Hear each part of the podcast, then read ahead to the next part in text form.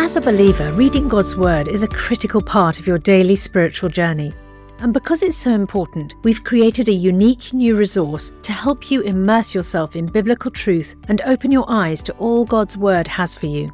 It's a free P D F download called The Word One-to-One that takes you on a guided journey through John chapter one. With biblical text and short commentary, each page provides insights that will strengthen your faith in an easy-to-read guided format.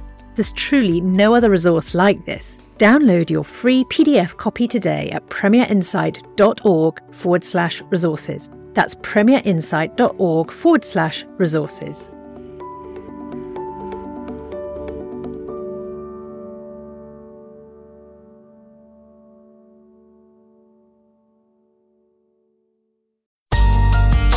The Bible in a Year, bringing the Word to life.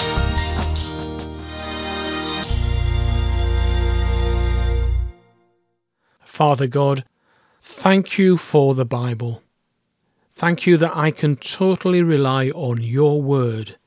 Help me today to trust it and treasure it in my heart. Amen. Psalm one hundred sixteen. I love the Lord, for he heard my voice. He heard my cry for mercy. Because he turned his ear to me, I will call on him as long as I live. The cords of death entangled me, the anguish of the grave came over me, I was overcome by distress and sorrow. Then I called on the name of the Lord. Lord, save me. The Lord is gracious and righteous. Our God is full of compassion. The Lord protects the unwary. When I was brought low, he saved me. Return to your rest, my soul. For the Lord has been good to you. For you, Lord, have delivered me from death, my eyes from tears, my feet from stumbling, that I may walk before the Lord in the land of the living. I trusted in the Lord when I said, I am greatly afflicted.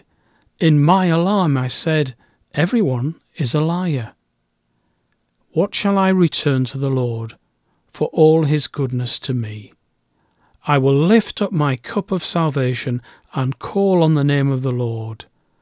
I will fulfill my vows to the Lord in the presence of all his people. Precious in the sight of the Lord is the death of his faithful servants. Truly, I am your servant, Lord. I serve you just as my mother did. You have freed me from my chains. I will sacrifice a thank offering to you and call on the name of the Lord. I will fulfill my vows to the Lord in the presence of all his people, in the courts of the house of the Lord, in your midst, Jerusalem. Praise the Lord. Philippians chapter three. Further, my brothers and sisters, rejoice in the Lord.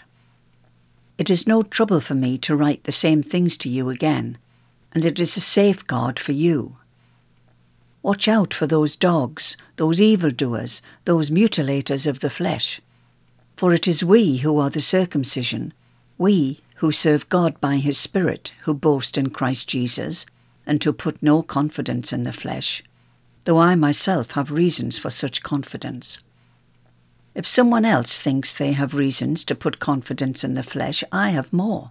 Circumcised on the eighth day, of the people of Israel, of the tribe of Benjamin, a Hebrew of Hebrews, in regard to the law, a Pharisee, as for zeal, persecuting the church, as for righteousness based on the law, faultless. But whatever were gains to me, I now consider loss for the sake of Christ. What is more, I consider everything a loss because of the surpassing worth of knowing Christ Jesus my Lord, for whose sake I have lost all things.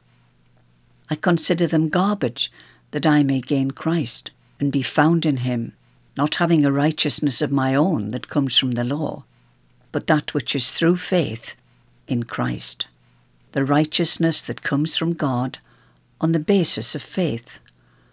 I want to know Christ, yes, to know the power of his resurrection and participation in his sufferings, becoming like him in his death, and so somehow attaining to the resurrection from the dead. Not that I have already obtained all this, or have already arrived at my goal, but I press on to take hold of that which Christ Jesus took hold of me. Brothers and sisters, I do not consider myself yet to have taken hold of it, but one thing I do, forgetting what is behind and straining towards what is ahead, I press on towards the goal, to the prize for which God has called me heavenwards in Christ Jesus. All of us then, who are mature, should take such a view of things, and if on some point you think differently, that too God will make clear to you. And if on some point you think differently, that too God will make clear to you. Only let us live up to what we already have attained. Join together in following my example, brothers and sisters, and just as you have us as a model, join together in following my example, brothers and sisters, and just as you have us as a model, keep your eyes on those who live as we do. For as often as I've told you before, and now tell you again, even with tears, many live as enemies of the cross of Christ. Their destiny is destruction, their God is their stomach, and their glory is in their shame. Their mind is set on earthly things, but our citizenship is in heaven, and we eagerly await a Saviour from there, the Lord Jesus Christ, who, by the power that enables him to bring everything under his control, will transform our lowly bodies so that they will be like his glorious body. Jonah chapter two. From inside the fish, Jonah prayed to the Lord his God. He said, "In my distress I called to the Lord, and he answered me. From deep in the realm of the dead I called for help, and you listened to my cry. You hurled me into the depths, into the very heart of the seas, and the currents swirled about me. All your waves and breakers swept over me. I said, I have been banished from your sight, yet I will look again toward your holy temple. The engulfing waters threatened me, the deep surrounded me, seaweed was wrapped around my head. To the roots of the mountains I sank down, the earth beneath barred me in forever. But you, Lord my God, brought my life up from the pit. When my life was ebbing away, I remembered you, Lord, and my prayer rose to you, to your holy temple. Those who cling to worthless idols turn away from God's love for them, but I, with shouts of grateful praise, will sacrifice to you. What I have vowed I will make good. I will say, salvation comes from the Lord." And the Lord commanded the fish, and it vomited Jonah onto dry land. Jonah, chapter three. Then the word of the Lord came to Jonah a second time. "Go to the great city of Nineveh, and proclaim to it the message I give you." Jonah obeyed the word of the Lord and went to Nineveh. And Nineveh was a very large city. It took three days to go through it. Jonah began by going a day's journey into the city, proclaiming, "Forty more days and Nineveh will be overthrown." The Ninevites believed God. A fast was proclaimed, and all of them, from the greatest to the least, put on sackcloth. When Jonah's warning reached the king of Nineveh, he rose from his throne, took off his royal robes, covered himself with sackcloth, and sat down in the dust. This is a proclamation he issued in Nineveh. By the decree of the king and his nobles, do not let people or animals, herds or flocks, taste anything. Do not let them eat or drink. But let people and animals be covered with sackcloth. Let everyone call urgently on God. Let them give up their evil ways and their violence. Who knows? God may yet relent, and with compassion turn from his fierce anger, so that we will not perish. When God saw what they did, and how they turned from their evil ways, he relented, and did not bring on them the destruction he had threatened. Jonah chapter four. But to Jonah this seemed very wrong, and he became angry.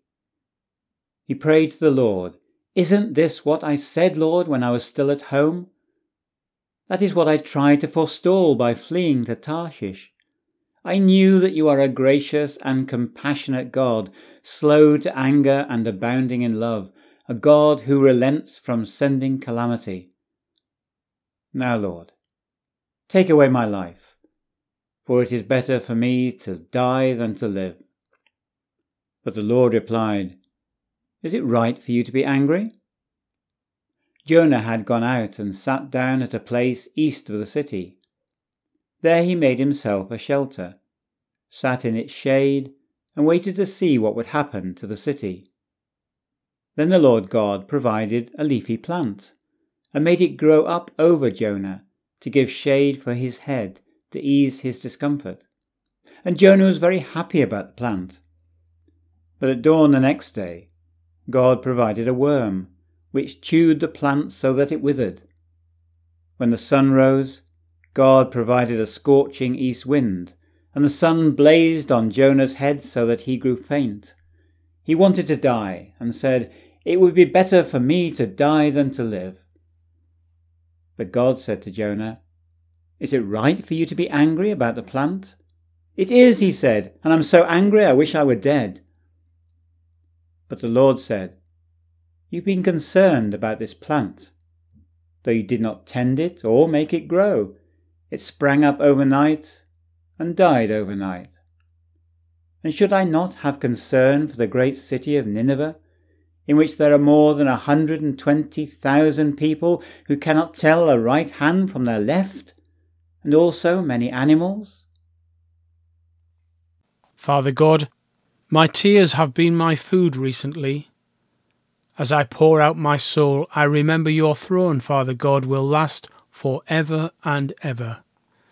You are infinite, eternal, and deeper than I can ever understand.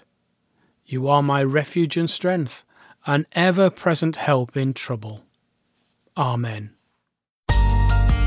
For more resources to help you bring the word to life, go to premier.org.uk forward slash Bible. This reading has been taken from the N I V Bible Biblica and is published by Hodder and Stoughton.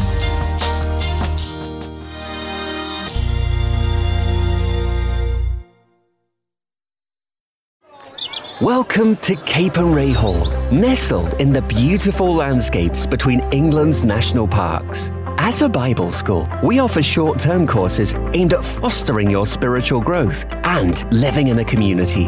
Our historic manor house has something for everyone. You can enjoy indoor and outdoor adventures, connect with students from around the world, and learn how to deepen your relationship with Jesus Christ. Search Cape and Ray England for more information.